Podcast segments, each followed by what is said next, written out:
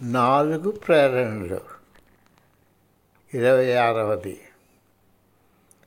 నీ మానసిక భావాలను నువ్వు విశ్లేషిస్తే ఇవి ఉత్త చెందే కాక వేడూరిన భావాలను తెలుసుకుంటావు. నీ భావాలకు మూలం ప్రాథమిక వాంఛలైన ఆహారం లైంగిక వాంఛ నిద్ర స్వీయ సంరక్షణలో ఇమిడి ఉంటుంది. నీవు నిజంగా సాధన చేసి జీవితాన్ని నీ జీవనశక్తిని నడిపించే అన్ని ప్రేరణలను అర్థం చేసుకోదలుచుకుంటే నువ్వు ఈ నాలుగు ప్రాథమిక వాంఛలను అర్థం చేసుకోవాలి. నీకున్న ఏ సమస్య అయినా ఈ నాలుగు వాంఛలకు సంబంధించిందని కనుగొంటావు. ఆహారం. ఆహారం తీసుకునే అలవాట్లు సాధనలో ముఖ్యమైన పాత్రను పోషిస్తాయి. సాధకుడు శరీరాన్ని పాడు చేసేవి నాడీ మండలాన్ని చికాకుపరిచేటటువంటి ఆహారం తీసుకోవడంలో జాగ్రత్త వహించాలి. పంచదార ఉప్పు కొవ్వు పదార్థాలు తగ్గించి వేయాలి. ఇది నీకు ఆరోగ్యవంతమైన దేహము. ఊపిరి మనస్సు వల్ల సంభవించే సంతోషాన్ని ఇస్తాయి. నువ్వు ఆకలిగా ఉన్నప్పుడు నువ్వు మితిమీరి భోజనం చేసినప్పుడు నువ్వు అలసిపోయినా నిజాగ్ర నిద్రాగ్రస్తుడివైనా లేక నీకు జీర్ణ సమస్యలు ఉన్నా ధ్యానం చేయరాదు. సరైన సమయం ఎంచుకొని దానం చేయి.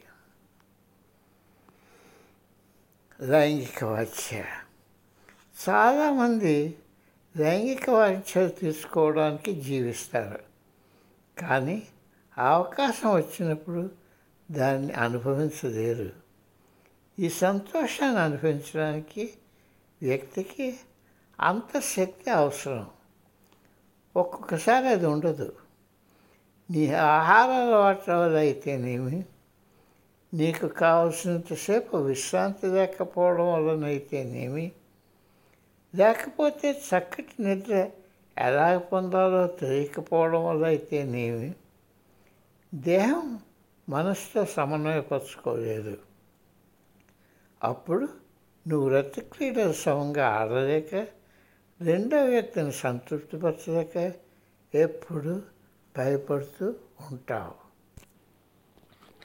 ప్రేమతో చేయకపోతే సంభోగము ప్రమాదకరమైనది. కొంతమంది దీనిని భౌతిక వ్యాయామంలాగా జరుపుతారు. కానీ ఇది ఆరోగ్యకరమైన విధానం కాదు. ఆకలి నీ దేహానికి మాత్రమే సంబంధించింది. కానీ సంభోగ వంచే నీ దేహానికి మాత్రమే సంబంధించింది కాదు. మనస్సులో ఈ ఆలోచన లేక భావన రాకపోతే ప్రతిక్రియ చేయలేవు. సంభోగం అంటే మొదట మనస్సులో స్ఫురిస్తుంది. తరువాత అది శారీరకంగా వ్యక్తీకరింపబడుతుంది. ఆహారం కోసం కోరిక మొదట దేహంలో కలుగుతుంది. తరువాత ఆహారం మనసుపై ప్రభావం చూపిస్తుంది. నిద్ర. ఆఖరికి ఆహారం సంభోగం కూడా ఇవ్వలేనంత సుఖ సంతోషాలను నిద్ర సమకూరుస్తుంది. నిద్రావస్థ దేహానికి సాధిస్తుంది. నిద్రావస్థలో మనసులో ఏమీ ఉండదు. చైతన్య స్థితిలో ఆలోచన నుండి నీ మనస్సుకు స్వేచ్ఛనిస్తే నువ్వు నిద్రపోతావు. నిద్రపోయాక ప్రొద్దుట అలసిపోయినట్టుగా సామాన్యంగా నీకు భావన కలుగుతుంది. ఎందుచేతనంటే నీవు చక్కటి నిద్ర ఎలాగో పొందాలో తెలియదు కాబట్టి. నీకు ఎన్నో బెంగలుండి ఎన్నో సమస్యలు తలసి ఉండడం వలన కొన్నిసార్లు నువ్వు నిద్రపోలేవు. నీ అంతర్భాగమైన మనసు నువ్వు గాఢ నిద్రలో వేకువగా ఉండడం వల్ల నీకు చక్కగా నిద్రపోయినా ఇంకా నువ్వు అలసిపోయినట్టు ఉంటావు. ఆరు నుండి ఏడు గంటల నిద్ర మంచిది. నిద్రపోకుండా ఉండడం కోసం నిన్ను నువ్వు బలవంతం చేసుకుంటే అది అనారోగ్యకరం. ఏమైనప్పటికీ సూర్యోదయానికి పూర్వమే రావడం నేర్చుకో. సోమర్తనం లేక బద్ధకం మానవ పురోగతికి అడ్డు వచ్చే పాపాలన్నిటిలో పెద్దది. యోగులు ఇంకొకమైన నిద్ర యోగ నిద్ర అనే దాన్ని సాధన చేస్తారు. యోగ నిద్రలో వారు స్వచ్ఛందంగా నిద్రలోనికి వెళ్ళిపోతారు. ఋషి నిద్ర సంపూర్ణ సాధ అర్థం చేసుకున్నారు వారు తెలివిలో ఉండి నిద్రపోగలిగే యోగ పద్ధతి నిద్ర పద్ధతిని కనుగొన్నారు.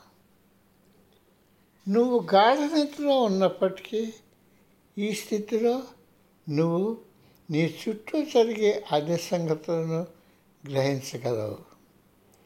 చుట్టూ వాళ్ళంతా నువ్వు గాఢ నిద్రలో ఉన్నావని అనుకుంటారు.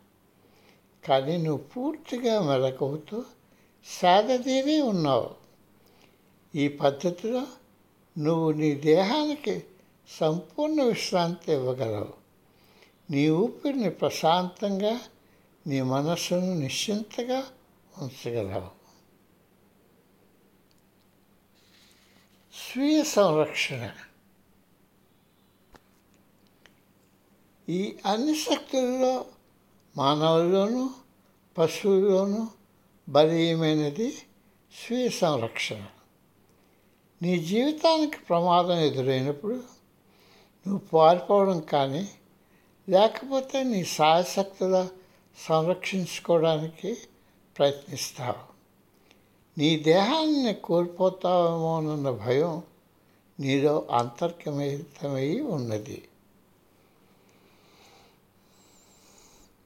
మీకున్నది మీరు పోగొట్టుకుంటారేమోనన్న భయం వల్ల మీకు కావాల్సింది మీరు పొందలేకపోవచ్చుననే తాపత్యం వల్ల భయం ఉండును. ఎప్పుడైతే ఈ ప్రాథమిక వాంఛల గురించి నువ్వు తెలుసుకొని వాటిని దారిలోకి తేవడానికి ప్రయత్నిస్తావో అప్పుడు నీకు ఆహారాన్ని లేక నీ నిద్రను లేక నీ కామవాంఛను అదుపులో పెట్టుకోవడానికి సుఖతరం అవుతుంది. నువ్వు మానవుడు కాబట్టి అటువంటి స్వీయ నియంత్రణ నేర్చుకోవడం అవసరం. నీ దేహాన్ని పదిలపరుచుకొని కాపాడుకోవడానికి మంచి ఆహారం తిను. నువ్వు అలసిపోయినప్పుడు పడుకోవడం నేర్చుకో.